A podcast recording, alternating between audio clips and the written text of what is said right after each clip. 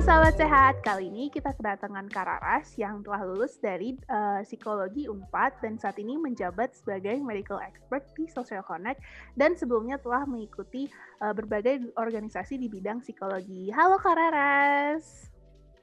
Hai Yoshi. um, Kak, kita langsung mulai aja yuk uh, kali ini kita akan bahas mental health dengan tema self love. Um, pertanyaan pertama nih, kita semua penasaran, seberapa penting sih itu kesehatan mental di masa pandemi seperti ini, dan uh, apa saja dampak negatif ketika kita lalai dalam menjaga kesehatan mental kita? Oke, terima kasih Yosi pertanyaannya. Ini kayaknya bahasan yang paling banyak dibahas kali ya di masa pandemi ini. Gitu, karena ternyata pandemi nggak cuma berdampak ke fisik kita, tapi juga ke mental kita nih sebagai individu. Nah, pertama mungkin aku mau ngajak teman-teman yang mendengarkan di sini kali ya untuk lihat tantangan apa sih yang selama ini mungkin kita hadapi selama pandemi. Nah, ini mungkin tantangannya aku ambil dari beberapa literatur ya. Jadi mungkin ada yang teman-teman rasakan, ada juga yang nggak teman-teman rasakan.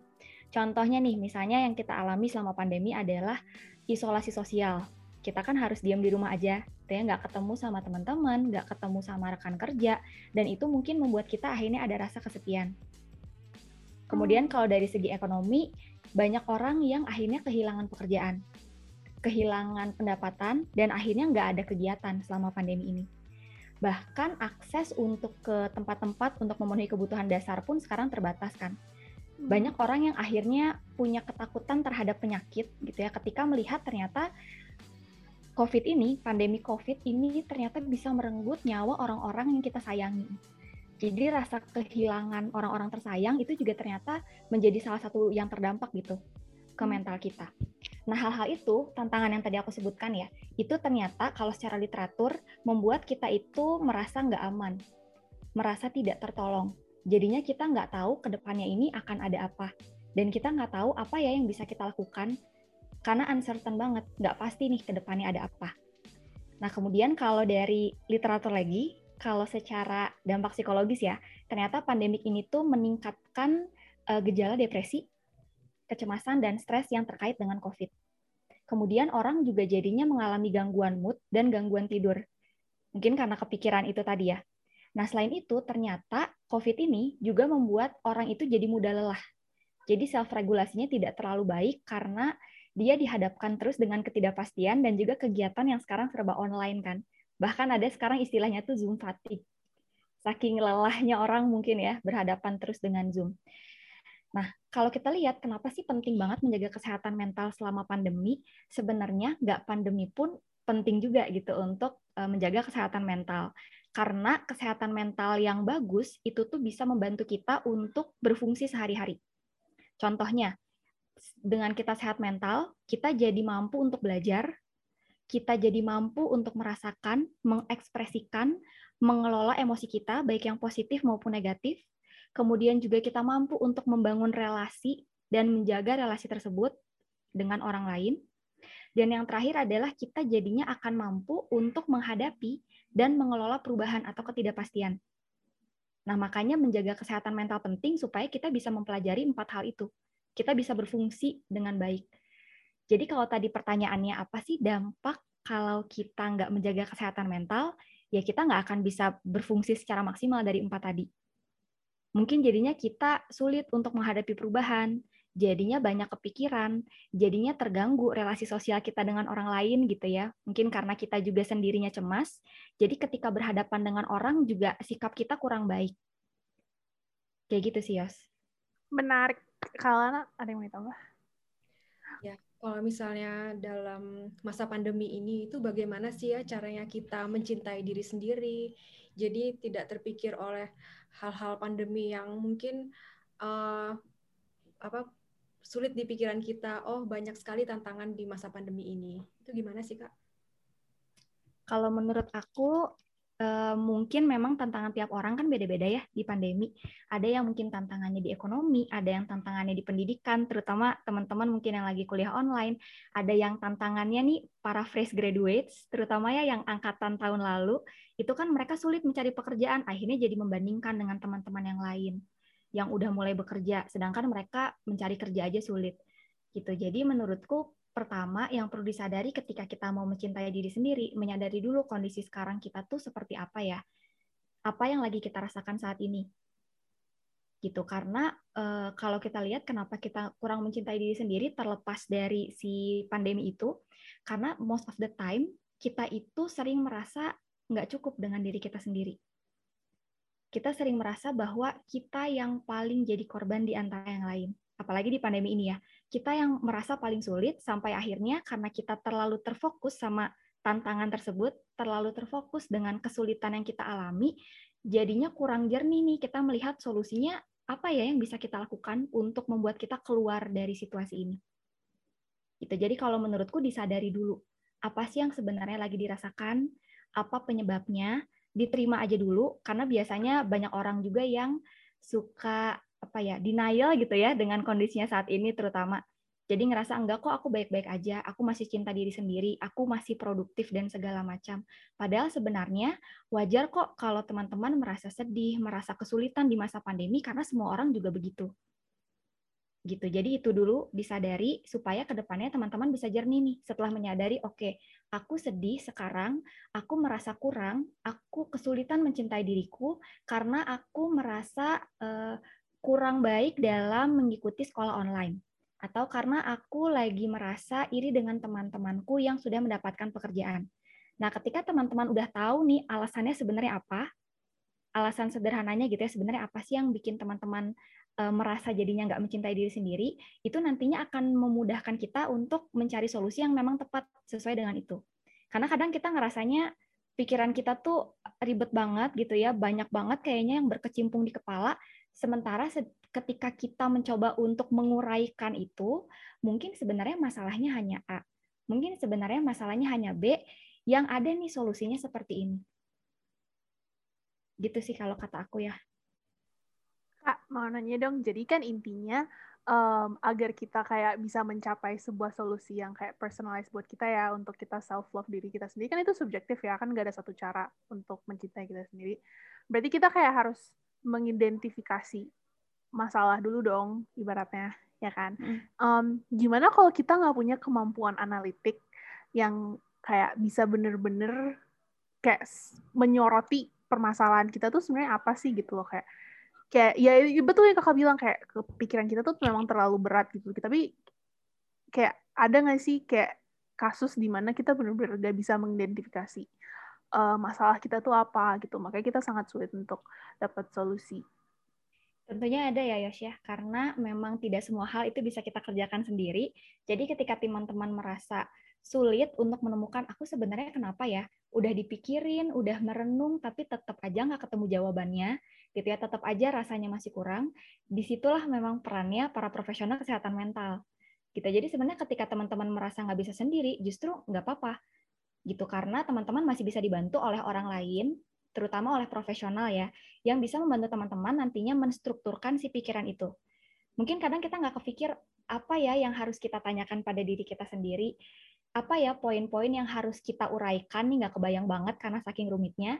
Nah kalau teman-teman mencoba gitu ya untuk berkonsultasi dengan profesional kesehatan mental, misalnya ke psikiater atau ke psikolog, itu biasanya nanti akan dibantu nih di-trigger dengan pertanyaan-pertanyaan yang akan membuat kita menyadari, oh ternyata kemarin yang aku pikirkan seperti ini ya. Oh ternyata kemarin aku merasa sedih karena ini ya. Oh ternyata kemarin aku merasa kesal karena ini ya. Gitu. Jadi ketika ada kondisi kayak gitu itu sangat wajar gitu ya. Dan memang kalau dirasa nggak bisa banget sendiri, mungkin udah saatnya untuk mencari bantuan profesional. Kalaupun masih takut untuk ke profesional, sebenarnya bisa ke teman atau ke keluarga atau ke orang lain yang teman-teman percaya. Kan biasanya mungkin beberapa dari teman-teman nih yang mendengar punya gitu ya teman atau anggota keluarga yang mungkin biasa jadi tempat cerita atau tempat diskusi gitu ya teman bercerita. Nah itu mungkin bisa diajak dulu tuh untuk diskusi supaya sama-sama membantu menguraikan karena balik lagi memang nggak semua tuh hal bisa kita kerjakan sendiri dan kadang ya kak kalau misalkan um, aku pribadi nih kayak menganalisa um, masalah apa sih terkadang aku kayak uh, menemukan bahwa terkadang problem-problem yang aku punya itu sebenarnya efek dari masalah yang gede gitu loh. Jadi kayak um, terkadang masalahnya sebenarnya cuma satu gitu, tapi hal-hal yang aku pikirkan tuh sebenarnya efek dari masalah gede ini gitu. Baiklah. Hai, lanjut Kak. Kalana. Oke. Okay. Uh, kenapa sih uh, self love itu sangat penting untuk menjaga kesehatan mental kita? Terus sama direct sama indirect dampaknya itu dalam self love itu apa ya? Oke, kenapa self love penting banget? Ya, ini pertanyaan yang menarik juga karena mungkin ini yang jadi pertanyaan banyak orang ya. Karena aku lihat memang materi self love ini kan banyak banget ya dibawakan di webinar-webinar gitu. Jadi eh, kelihatan bahwa oh penting banget ya ternyata banyak orang nih yang per, masih perlu tahu dan mungkin perlu keterampilan untuk ini. Kalau menurutku awalnya karena tadi karena banyak orang yang merasa nggak cukup dengan dirinya sendiri, tapi mereka juga sadar bahwa kondisi itu membuat mereka nggak nyaman gitu. Pertama itu mungkin yang menggerakkan orang akhirnya merasa perlu untuk punya self love kemudian selain itu aku ngerasa banyak dari kita yang mendefinisikan diri kita atau menilai diri kita berdasarkan pandangan dari orang lain berdasarkan pengakuan atau pujian dari orang lain. Gitu. Nah aku mau mengajak teman-teman juga mungkin di sini yang mendengarnya untuk menyadari kira-kira apa sih yang dirasakan gitu ketika teman-teman um, menilai diri sendiri berdasarkan penilaian orang lain. Ketika teman-teman hanya bersandar pada pengakuan orang lain, kadang capek nggak sih gitu ngerasanya ya? Karena bisa jadi kita ngerasa udah sangat berusaha, tapi orang lain ternyata menilainya masih kurang. Akhirnya kita merasa kurang. Gitu nah makanya self love ini penting banget karena ketika kita tidak mencintai diri sendiri, ketika kita tidak berusaha untuk mengakui kemampuan diri kita sendiri, akhirnya akan berujung ke kelelahan itu karena kita lelah untuk mencari pengakuan dari orang lain. Nah, dengan kita mencintai diri kita sendiri, mencintai diri sendiri itu kan intinya adalah kita menerima diri kita baik positif atau negatifnya. Gitu kan. Nah, dengan kita mengetahui nih, kita mencintai positifnya diri kita, kita juga bisa mengelola negatifnya diri kita, itu membuat kita jadi punya kontrol terhadap diri kita sendiri. Kadang kalau kita bergantung sama pandangan orang, itu kita rasanya nggak punya kontrol itu kita selalu ada rasa takut ini orang bakal nganggap aku gimana ya?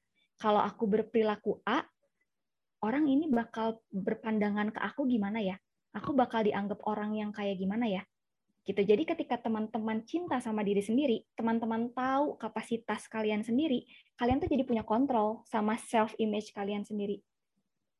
Jadi nanti nggak akan terlalu kepikiran lagi tuh kalau misalnya ada orang ngomong A misalnya yang ternyata tidak benar gitu ya Nah, kalian tahu bahwa oh omongan itu tidak benar. Ya sudah, nggak usah dipikirkan karena aku tahu bahwa kapasitasku tuh lebih dari itu. Aku tuh lebih dari yang dia bicarakan. Kayak gitu. Nah, terus biasanya ketika kita mencintai diri kita sendiri, itu juga kita jadinya uh, mampu membuat orang bisa memperlakukan kita sebagaimana kita ingin diperlakukan. Kadang kalau orang ngerasa uh, minder gitu ya atau ngerasa nggak pede, ngerasa nggak cinta sama dirinya sendiri, ngerasa nggak worth it gitu ya. Misalnya dia merasa bukan pendengar yang baik, akhirnya dia jadinya nggak mau mendengarkan orang. Karena dia menilai dirinya bahwa, aduh aku kan bukan pendengar yang baik, kayaknya aku nggak bisa didengerin orang. Aduh aku kan kecerdasannya biasa-biasa aja, kayaknya aku nggak bisa deh ikut lomba itu misalnya. Aduh aku kan emang pengalamannya nggak banyak, aku nggak bisa nih di sini aku lemah banget, pantesan aja ya aku nggak dapat kerja Nah itu tuh akan membuat orang-orang jadi beranggapan, oh iya ya, dia ternyata emang nggak bisa. Karena diri kita sendiri aja tuh nggak punya kontrol sama diri kita sendiri. Diri kita membiarkan penilaian-penilaian negatif itu tuh masuk ke dalam diri kita sehingga orang lain pun mungkin merefleksikannya hal yang sama. Gitu makanya memang mencintai diri sendiri, mengetahui kapasitas diri itu penting banget untuk menghindarkan kita dari kelelahan pengakuan dari orang lain dan juga membuat kita lama-lama nih jadi sehat mental kalau menurutku sih jangka panjangnya tuh sehat mental ya gitu. Karena kalau kita terus um, sebenarnya walaupun minta pengakuan dari luar itu nggak ada salahnya karena kan pasti kita juga ingin lah ya dipuji dari luar itu nggak ada salahnya. Tapi kalau kita hanya bergantung pada penilaian orang nah itu mungkin yang keliru ya gitu. Karena jadinya kita terlalu mengekspektasikan orang lain itu akan memberikan penilaian yang baik jadi seakan-akan kita hanya bisa cinta sama diri kita kalau orang lain juga cinta Gitu. Padahal seharusnya kita dulu yang cinta sama diri kita, baru nanti orang lain juga akan ikutan cinta sama diri kita. Kalau menurut aku itu sih ya pentingnya self love ini. Oke okay, Kak, makasih penjelasannya. Oke, okay. um, next. Um, kita udah ada sedikit ide nih self-love itu apa. Nah, bedanya self-love dan individualisme itu apa ya Kak? uh, apakah self love itu egois dan oh, dan apa saja batasannya antara self love dan self centered. Oke, ini juga pertanyaan yang menarik banget ya karena sering banget tuh banyak pertanyaan di webinar self love ya kalau aku ikutin pasti nanyanya kak katanya self love itu egois jadi aku nggak berani ah self love gitu. Nanti orang nganggep aku individualis kayak yang tadi Yoshi tanyain ya. Nah itu menurutku adalah mitos yang mungkin banyak dipercayai orang selama ini gitu. Kalau teman-teman nyari di internet, sebenarnya udah banyak banget tuh yang membantu kita untuk mengetahui membedakan apa sih bedanya self love sama selfish, self love sama individualisme, self love sama self centered gitu ya. Tapi kalau dari beberapa literatur yang ada gitu ya, kalau dirangkum intinya adalah self love itu dia mengembangkan cinta untuk diri kita sendiri, tapi nggak berakhir di diri kita dengan kita mencintai diri kita sendiri, kita akan mampu untuk juga mencintai orang lain dan membangun relasi yang baik juga dengan orang lain. Sedangkan self-center biasanya ketika kita cinta sama diri sendiri, udah berhenti di situ. Jadi kita merasa yang paling berharga, kita yang merasa yang paling apa ya, yang paling tinggi lah di, di semua orang tuh hanya kita yang pantas dicintai gitu. Sedangkan ketika self love itu kita tahu kan kapasitas diri seperti yang tadi aku bilang ya. Kita tahu positif negatifnya diri kita, kita bisa mencintai diri kita dan akhirnya cinta itu juga bisa kita bagikan ke orang lain. Kita jadinya happy ketika ketemu orang lain, kita jadinya bisa ceria gitu ya ketika ketemu orang lain dan itu juga bikin orang lain happy. Tapi kalau self centered itu kita tuh kayak kita tuh jadi pusat dunia gitu. Bedanya tuh. Jadi kita merasa bahwa kita adalah pusat segalanya. Seluruh perhatian itu hanya pada kita. Orang yang paling pantas dicintai itu hanya kita. Gitu. Kalau self love nggak berhenti di situ. Nah makanya biasanya orang yang self center gitu, yang hanya mementingkan dirinya sendiri, itu biasanya secara nggak sadar dia tuh kayak mengisolasi dirinya sendiri gitu. Karena dia ngerasa cintanya dia itu hanya pantas untuk dirinya sendiri. Orang lain tuh nggak pantas dapat cintanya dari dia gitu pokoknya dia aja deh yang paling benar gitu. Dia aja deh yang paling bagus pokoknya orang lain enggak. Gitu makanya self love itu membangun sedangkan self centered itu tuh menjatuhkan. Gitu. Nah kalau teman-teman sadari sebenarnya hidup itu menurut aku sendiri pun ya lebih menyenangkan ketika kita itu punya tujuan yang lebih besar dari diri kita sendiri jadi sebenarnya ketika kita self love tujuannya bukan hanya mencintai diri kita, membuat diri kita happy, tapi juga dengan diri kita happy, kita bisa ngasih impact yang gede juga buat orang lain. Kita bisa memberikan kebahagiaan juga buat orang lain. Jadi yang bahagia bukan cuma kita, tapi orang di sekitar kita. Gitu dibanding kita hanya fokus sama diri kita sendiri, mementingkan pokoknya yang penting aku happy, terserah orang orang lain gimana, nanti lama-lama kita akan ngerasa sendiri gitu. Ketika kita happy, jadi nggak ada temennya. Kalau aku sih ngerasa gitu ya gitu. Jadi perhatikan lagi ketika teman-teman melakukan hal-hal yang membuat kalian happy, apakah itu hanya untuk diri kalian sendiri atau kalian punya tujuan yang lebih besar untuk orang sekitar kalian. Gitu kalau dari aku ya. Ya, aku mau nanya nih Kak Raras. Kenapa sih kita tuh harus uh, kenapa sih pentingnya untuk kita tuh bisa apa cara kita tuh benar-benar sendirian tanpa distractions atau gangguan lain untuk mengenal kita itu lebih dalam lagi gitu. Itu gimana? Oke, kalau sekarang di konteksnya pada sekolah online atau pada kerja online, mungkin agak susah ya untuk kita punya waktu sendiri. Karena kan di rumah kita nggak sendiri ya, pasti sama keluarga, sama teman-teman yang lain.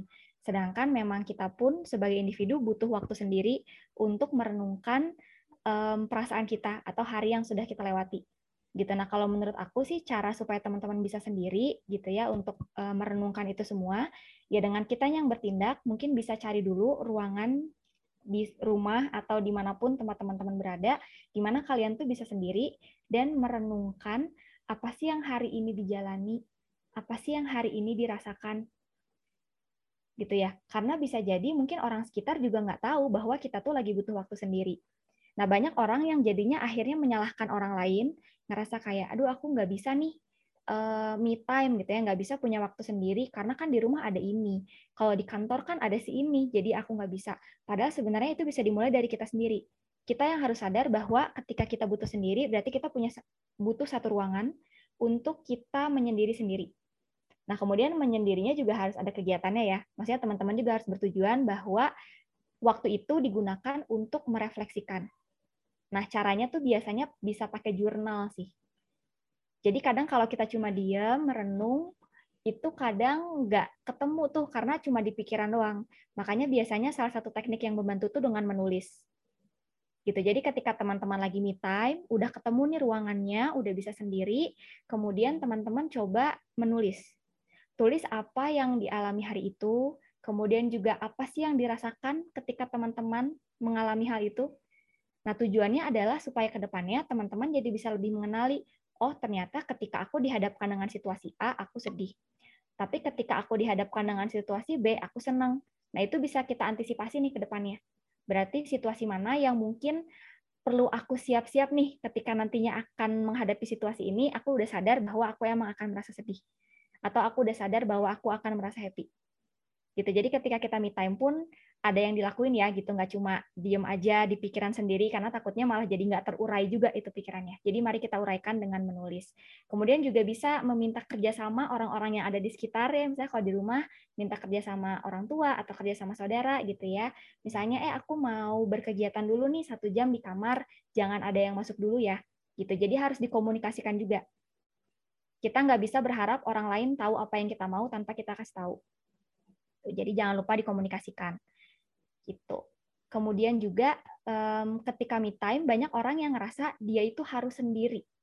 Padahal sebenarnya menurutku ketika kita merenungkan dan kita merasa sulit untuk merenungkan itu sendiri, nggak ada salahnya kalau kita punya teman diskusi. Mungkin seperti yang udah kita bahas tadi ya, bisa ke teman atau ke anggota keluarga lain. gitu. Jadi me time itu tidak harus selalu pokoknya aku harus punya waktu sendiri baru namanya me time. Ya enggak juga gitu selama teman-teman bisa menyadari apa yang dirasakan, bisa menikmati, bisa fokus sama kegiatan itu, itu sebenarnya bisa dikatakan me time gitu. Gitu sih kalau kata aku. Berarti bisa cara journaling sama curhat sama orang yang dipercaya ya, Kak ya? Betul. Sip. Yoshi? Uh, Oke okay, Kak, jadi well noted ya. Um, uh, setelah kita udah menemukan masalah uh, apa yang membuat kita sedih nih dari setelah mengeksplor perasaan sendiri, um, langkah selanjutnya baiknya untuk menulis atau uh, juga diskusi. Nah, Kak Kararas sudah jelasin sedikit sih dari situ, tapi apakah Kararas punya kayak um, tips lainnya uh, yang praktikal ya, yang kayak practical guide gitu, agar kita um, udah tahu nih masalah dari uh, internal kita apa, tapi kita udah mau mulai um, work hard untuk inter, untuk kita sendiri gitu. Kita udah mau mencoba untuk lebih menerima dan mencintai diri sendiri. Kayak ada tahapan lain nggak kayak yang bisa um, kita lakukan? Karena kita udah mulai udah mulai udah tahu nih masalahnya apa dan udah mau mulai usaha. Oke, okay, kalau aku sendiri sih aku punya daily practices gitu ya kalau untuk diri aku sendiri untuk merasa good enough untuk diri aku sendiri. Nah, ini pun mungkin aku rangkum juga dari beberapa pengalaman dan dari merefleksikan dengan diri aku sendiri ya. Yang pertama, itu dengan cara um, kita melepas dulu keinginan untuk mendapat persetujuan dari luar. Nah, ini juga yang sudah aku sebutkan tadi, karena setiap orang itu punya opininya. Ini yang kadang nggak kita sadari. Kita kadang ngerasa pokoknya orang itu harus punya opini yang sama dengan aku kalau dia opininya salah tentang aku, itu harus aku benarkan. Padahal ketika kita merasa ingin mengontrol orang lain, di situlah lelahnya tuh bakal datang. Gitu. Kita nggak bisa mengontrol apa yang orang lain pikirkan, atau rasakan, atau lakukan. Yang bisa kita kontrol adalah diri kita sendiri. Jadi biasanya aku eh, sedikit demi sedikit mulai menyadari gitu ya bahwa oke okay, setiap orang akan punya pendapatnya, yang penting aku melakukan apa yang aku suka dan aku tahu bahwa kapasitas aku itu sebenarnya lebih dari yang dia bicarakan. Kemudian yang kedua, aku selalu berusaha untuk menjadi yang terbaik versi diriku di setiap hari. Contoh sederhananya misalnya, eh, di rumah aku kan aku, ibu, sama adik aku sama-sama suka olahraga ya. Nah, bagi aku, aku bisa olahraga 10 menit tuh udah keren banget gitu, udah cukup. Sedangkan bagi ibu dan adik aku, mereka biasanya tuh harus olahraga sejam dulu, baru dibilang olahraga. Nah, sekarang aku mulai menyadari bahwa best version-nya aku dengan orang lain itu bisa jadi beda. Bagi aku, segini udah cukup nih, udah baik. Mungkin bagi orang lain ya segitu belum. Dan itu nggak apa-apa. Itu yang harus kita sadari. Kadang kita tuh terlalu nge-push diri kita, oh pokoknya hari ini tuh harus sampai segini deh standarnya. Padahal coba deh lihat lagi, itu standar kamu atau standarnya orang lain. Karena itu juga bisa bikin lelah. Itu juga bisa bikin kita jadinya ngerasa nggak cukup, nggak cukup, nggak cukup terus. Gitu. Nah itu yang mulai aku sadari dan aku uh, ucapkan ke diriku gitu ya bahwa uh, ini adalah yang bisa aku lakukan yang terbaik di hari ini. Gitu. Kemudian yang ketiga, aku juga sedang belajar untuk uh, meminimalisasi aku membandingkan diriku dengan orang lain. Nah ini kayaknya mungkin semua orang tuh udah tahu ya bahwa kita itu nggak boleh membandingkan. Tapi aku tahu itu susah banget karena aku aja masih struggle dengan itu gitu ya. Karena itu kan otomatis kalau aku baca tuh memang pikiran kita tuh otomatis gitu membandingkan diri kita dengan orang lain, terutama dengan orang lain yang menurut kita tuh lebih dari kita. Gitu. Nah, aku juga mau mengajak teman-teman untuk menyadari bahwa itu adalah pikiran otomatis yang nggak apa-apa gitu ya wajar. Hanya saja jangan sampai kita terus berlarut di pikiran perbandingan itu. Karena sebenarnya kita nggak bisa membandingkan hasilnya, tapi kita bisa membandingkan strateginya misalnya nih, kayak teman-teman mau membandingkan, kan banyak nih ya, kalau di masa pandemi ini membandingkan dengan teman yang lain yang udah mulai bekerja misalnya. Ketika teman lain udah kerja, kita belum, terus kita ngerasa nggak cukup. Kita ngerasa belum cukup baik dibanding dia. Padahal sebenarnya jangan bandingkan hasilnya. Jangan bandingkan dia udah kerja dan kamu belum kerjanya. Tapi bandingkan, oke okay, strategi dia ketika kemarin bisa dapat kerja itu apa ya? Misalnya, oh dia ternyata menggunakan aplikasi A. Kemarin aku belum pakai aplikasi nih, aku masih manual oke okay, aku coba deh aplikasi A. Gitu. Jadi sebenarnya membandingkan nggak apa-apa, asalkan yang dibandingkan strateginya dan ada solusi setelah membandingkan itu tuh dapat insight kalian tuh harus gimana. Bukan cuma membandingkan, habis itu berhenti di tuh kan gue mau bukan apa-apa misalnya. Kan banyak yang berhenti di situ, yaitu nggak kalian nggak akan ke mana-mana gitu, bakal di situ aja. Gitu. Nah itu yang lagi aku coba lakukan. Ketika aku membandingkan, aku coba bandingkan dengan strateginya dia. Apa nih yang bisa aku contoh dari dia supaya aku juga bisa uh, sukses di uh, jalan yang lagi aku tempuh sekarang. Gitu karena yang harusnya kita bandingkan adalah diri kita dengan diri kita yang kemarin, bukan diri kita dengan orang lain. Kemudian yang keempat, spend time for me time. Itu juga yang tadi udah kita bahas ya. Gimana teman-teman um, cari waktu sendiri atau misalnya cari um, cara sendiri, entah itu sendiri atau dengan orang lain kemudian refleksikan apa yang lagi teman-teman rasakan atau apa yang teman-teman alami di hari itu gitu supaya nggak nggak di pikiran doang numpuknya tapi kita uraikan sebenarnya apa sih yang kita rasakan apa sih yang kita alami? Lalu yang kelima melakukan hal-hal yang mendamaikan. Sebenarnya journaling yang tadi kita bahas itu juga bisa jadi salah satu kegiatan yang mendamaikan. Karena itu membantu menguraikan pikiran kusut kita kalau istilahnya. Biasanya nih kalau teman-teman uh, ke praktisi kesehatan mental gitu ya, kadang teman-teman juga akan diminta tuh untuk menuliskan, untuk uh, melihat bahwa apakah pikiran rumit itu sebenarnya memang rumit atau ketika kita dipaksa menulis gitu ya itu kan ada proses kognitif tuh di mana kita kalau ngeluarin dalam bentuk tulisan kan nggak bisa rumit dong. Kita harus memikirkan menyederhanakan. Nah di situlah proses menguraikan pikiran itu terjadi. Nah biasanya itu akan menamaikan karena kita jadi menyadari oh ternyata ini yang lagi aku rasakan. Kemarin tuh nggak karuan banget. Ternyata kalau aku menamai emosi ini ternyata aku kesal ya satu kata aja kalau kemarin mungkin rasanya banyak banget gitu kan nah selain journaling juga bisa coba meditasi itu mungkin yang banyak juga ya teman-teman udah lihat gitu ya tentang meditasi ini uh, supaya itu juga membantu kita untuk fokus dan juga membantu kita untuk melambatkan hal-hal yang terjadi begitu cepat di sekitar kita. Gitu. Terus sama yang terakhir mungkin teman-teman juga bisa coba untuk uh, melakukan afirmasi yang positif. Jadi mengatakan hal-hal yang positif, hal-hal yang solutif untuk masalah yang lagi kalian rasakan. Nah, yang terakhir yang keenam yang lagi aku coba pelajari juga mengelilingi diri aku dengan orang-orang yang suportif. Karena uh, aku sadar bahwa kalau aku dikelilingi oleh orang-orang yang nggak mendukung aku atau orang-orang yang suka menjatuhkan, itu aku jadinya diam di tempat. Jadinya stuck sama pikiran uh, negatif aku. Jadi aku coba untuk mengelilingi diri aku dengan orang-orang yang memang membantu aku untuk mencari solusi dari setiap keluhan atau hal-hal yang mengganggu pikiranku. Itu sih yang mungkin teman-teman juga bisa coba ya. Oke, okay, thank you Kak, sangat membantu. Um, aku pengen nambahin aja sih, kayak aku baru kemarin banget nih baca jurnal, tapi aku lupa banget judulnya apa. Jadi tuh mereka meneliti um, pemikiran uh, orang yang juara Olimpik, juara satu, dua, dan tiga.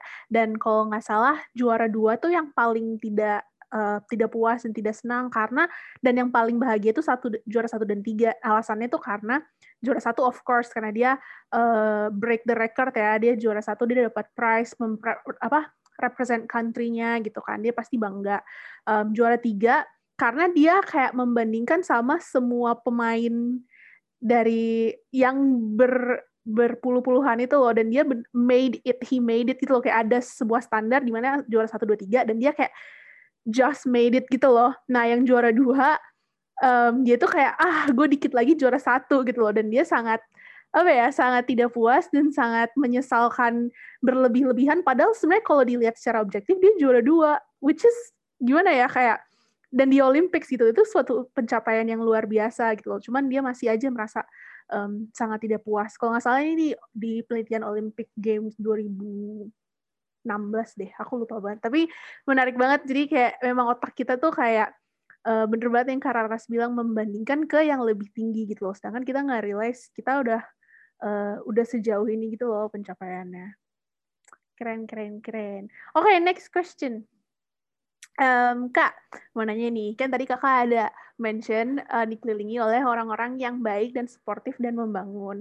Gimana kalau misalkan memang uh, saat ini orang-orang di sekitar kita, entah itu keluarga, teman, atau pasangan, um, bukan uh, apa ya, menjadi sumber utama uh, alasan kita membenci diri kita sendiri. Apa yang harus kita lakukan? Kalau dari aku sih um, sederhana ya, karena kan kita nggak bisa mengontrol perkataan, perilaku, perasaan orang. Jadi yang bisa kita lakukan kan mengontrol diri kita. Jadi kalau dari aku sih ya kita harus beri jarak sih dengan orang-orang yang seperti itu. Karena akan sulit rasanya kita mengubah orang lain. Jadi mungkin akan lebih mudah kita mengubah respon dan diri kita sendiri. Jadi kalau kita udah tahu nih ada orang yang uh, mungkin dia kata-katanya selalu negatif dengan kita atau membuat kita jadinya memikirkan hal-hal yang negatif tentang diri kita, mending kasih jarak deh bukan benar-benar jauhin dimusuhin gitu ya. Tapi maksudnya um, batasi interaksi. Kemudian juga kalau kalian udah tahu tuh arah pembicaraannya akan ke hal-hal yang tidak menyenangkan dihindari aja mending. Dibanding nambahin pikiran kita nantinya. Gitu sih kalau dari aku Yos. Berarti mirip sama pertanyaanku nih. Jadi kalau misalnya kalau lingkungannya toksik itu gimana? Kalau misalnya lingkungan toksik terus kita harus tetap self love gitu caranya juga masih sama sih. Karena konsepnya eh, ketika kita menghadapi suatu masalah, itu kan yang bisa kita ubah tuh dua ya. Antara kita mengubah diri kita sendiri atau kita mengubah lingkungan. Pada praktiknya, mengubah lingkungan itu jauh lebih susah dibanding kita mengubah diri kita sendiri. Jadi ketika lingkungan kita toksik, akan susah kita kalau mau bilang ke orang lain gitu ya, eh kamu jangan toksik dong, eh kamu berhenti kayak gini, kamu nggak boleh kayak gini akan susah gitu karena orang lain pasti mereka punya keinginannya sendiri mereka punya pendapatnya sendiri. Jadi kalau kita udah tahu lingkungan kita toksik supaya tetap self love ya kita juga harus ngasih jarak itu dengan orang-orang yang seperti tadi supaya omongan mereka atau perilaku mereka nggak memenuhi pikiran kita. Gitu. Jadi mungkin ada hal-hal yang sebaiknya memang kita hindari untuk ketahui atau kita hindari untuk berinteraksi supaya nggak nambahin pikiran-pikiran negatif yang ada di pikiran kita gitu. Jadi coba cari orang lain atau cari sumber dukungan lain yang mungkin lebih suportif. Jadinya bisa membantu kita untuk nggak berjuang sendiri, tapi juga jadi ada temennya nih. Gitu kalau dari aku. Oke, okay, Kak. Makasih. Oke, okay, next question. Um, uh, kalau kita scrolling-scrolling di IG ya kak, banyak banget ngelihat kayak meditasi saat ini tuh penting. Meditasi itu uh, strategi yang baik untuk uh, pertama kesehatan mental dan juga self love. Um, gimana sih kak sebenarnya cara-cara meditation yang baik? Oke, kalau ngomongin meditasi yang baik, sebenarnya kalau dari caranya sendiri itu bisa beragam ya. Kalau aku lihat juga ternyata di literatur banyak banget tuh cara-cara tipe-tipe meditasi dan itu bisa beda-beda setiap sumber gitu. Jadi uh, kalau teman-teman coba nanti searching di internet itu nggak akan kehabisan literatur dan teman-teman bisa uh, mencoba yang memang sesuai sama kalian, yang memang cocok gitu ya atau nyaman uh, caranya sama kalian. Tapi kalau dari yang aku baca ya, kalau aku rangkum, ada beberapa kesamaan yang dia selalu muncul di tiap bacaan tentang meditasi. Di mana intinya ketika kita meditasi, itu kita harus konsen dan mindful. Konsentrasi itu adalah ketika kita memberikan atensi penuh terhadap si proses meditasi itu, entah itu meditasinya benar-benar hening tanpa suara, atau meditasinya dengan suara atau dengan objek tertentu itu bebas caranya apa aja. Yang penting konsepnya tuh konsepnya itu sama teman-teman tuh konsentrasi memberikan perhatian penuh di waktu saat itu ketika meditasi. Kemudian juga mindful kalau mindful itu kalau di psikologi sih kita mendefinisikannya tuh ada di sini dan saat ini gitu jadi pikiran kita ada di sini badan kita ada di sini dan kita juga fokus sama apa yang lagi kita jalanin di saat ini dulu gitu. Kadang kan sering tuh kita aduh mau meditasi, aku mau hening gitu ya. Aku mau hening sejenak tapi di pikiran kita, aduh ya ampun kemarin PR belum dikerjain. Aduh ya ampun kemarin lamaran ditolak lagi gitu. Nah, itu sebenarnya teman-teman nggak mindful. Itu akan susah jadinya meditasi. Jadi kalau kata aku kedua hal ini sih yang perlu teman-teman tanamkan ketika kalian e, mau mencoba untuk e, meditasi. Apa pun tekniknya tadi yang aku bilang ya. Entah itu teman-teman mau langsung di alam, mau di rumah, mau di indoor, mau di outdoor, dengan lagu, tanpa lagu, apa pun. Yang penting teman-teman mempersiapkan diri untuk konsentrasi saat itu dan mindful. Jadi kesampingkan dulu pikiran-pikiran lain yang lagi dipikirkan saat itu, fokus dulu meditasi, nikmati e, nafasnya, nikmati situasi sekitarnya supaya bisa lebih apa ya? Kalau aku sih ngerasanya meditasi itu melambatkan hal-hal yang bergerak cepat di sekitar kita karena kadang aku ngerasanya tuh dunia tuh bergerak cepet banget gitu ya aku ngerasa dikejar-kejar dan dengan meditasi kita kan mengatur nafas ya kebanyakan kegiatannya itu tuh bisa membuat kita untuk slow down gitu dan aku ngerasa ada hal-hal yang hanya kita hanya bisa kita lihat hanya bisa kita pikirkan hanya bisa kita sadari ketika kita slow down. Gitu. Oke kak Kararas uh, untuk pertanyaan selanjutnya. Nah tadi kan ada cara-caranya nih untuk apa ya lebih mengenal diri sendiri. Yaitu salah satunya kan ada apa memberikan positif afirmasi gitu. Nah, itu bedanya apa sih positif afirmasi sama toxic positivity? Terus bagaimana caranya membangun self love dengan positive affirmation? Oke, ini juga bahasan yang lagi hits banget, terutama toxic positivity ya. Kayaknya di mana-mana orang tuh ngomongin toxic positivity. Dibilang semangat dikit, dianggapnya toxic positivity gitu ya. Jadi kadang banyak juga nih hal-hal yang jadinya misleading tentang si toxic positivity ini. Kalau kita lihat dari definisinya, afirmasi eh, afirmasi tanpa kata positifnya ya. Afirmasi sendiri aja tuh udah melambangkan kalimat positif. Gitu. Yang kita ucapkan kepada diri kita sendiri untuk men-challenge gitu ya, untuk menantang pikiran-pikiran negatif yang ada di kepala kita. Gitu. Sedangkan kalau toxic positivity toxic positivity itu sebenarnya keadaan ketika kita sedih dan kita memaksa diri kita untuk segera menyudahi sedihnya. Nah, makanya kenapa jadi toxic? Sebenarnya kan memang uh, ada bagusnya juga kita tidak berlarut berlarut dalam kesedihan. Yang tidak bijak adalah ketika kita memaksa diri kita untuk segera menyudahi si sedihnya itu. Padahal sebenarnya ketika kita sedih, kita tuh perlu untuk menikmati sedihnya dulu memvalidasi perasaan kita bahwa wajar loh kita sedih sekarang. Kita sedih karena apa? Ketika sekarang kita sedih, yang kita inginkan apa? Yang bisa kita lakukan apa? Nah, kalau toksik, kalau kita disuruh buru-buru beres sedihnya, kita nggak akan kepikiran kemarin tuh sedih karena apa dan selanjutnya mau ngapain. Gitu. Jadi di situ bedanya ya antara si uh, afirmasi dengan toxic positivity. Nah, makanya yang penting kita lakukan adalah afirmasi ini. Karena afirmasi sendiri dia definisinya udah positif tanpa label positif di depannya. Gitu. Contohnya yang bisa kita ucapkan ke diri kita sendiri untuk membantu kita self love itu menurutku bisa beda-beda tiap orang karena uh, disesuaikan dengan tantangannya. Kalau aku lihat sih ya dari bacaannya. Misalnya ketika teman-teman ngerasa um, kesulitan sekolah online atau kesulitan mendapat pekerjaan seperti kasus-kasus yang tadi aku sampaikan di awal, afirmasinya tuh bisa dengan oke, okay, aku kemarin mencoba melamar di A, nggak cocok. Karena bidang posisi yang aku lamar tidak sesuai dengan uh, latar belakang pendidikanku.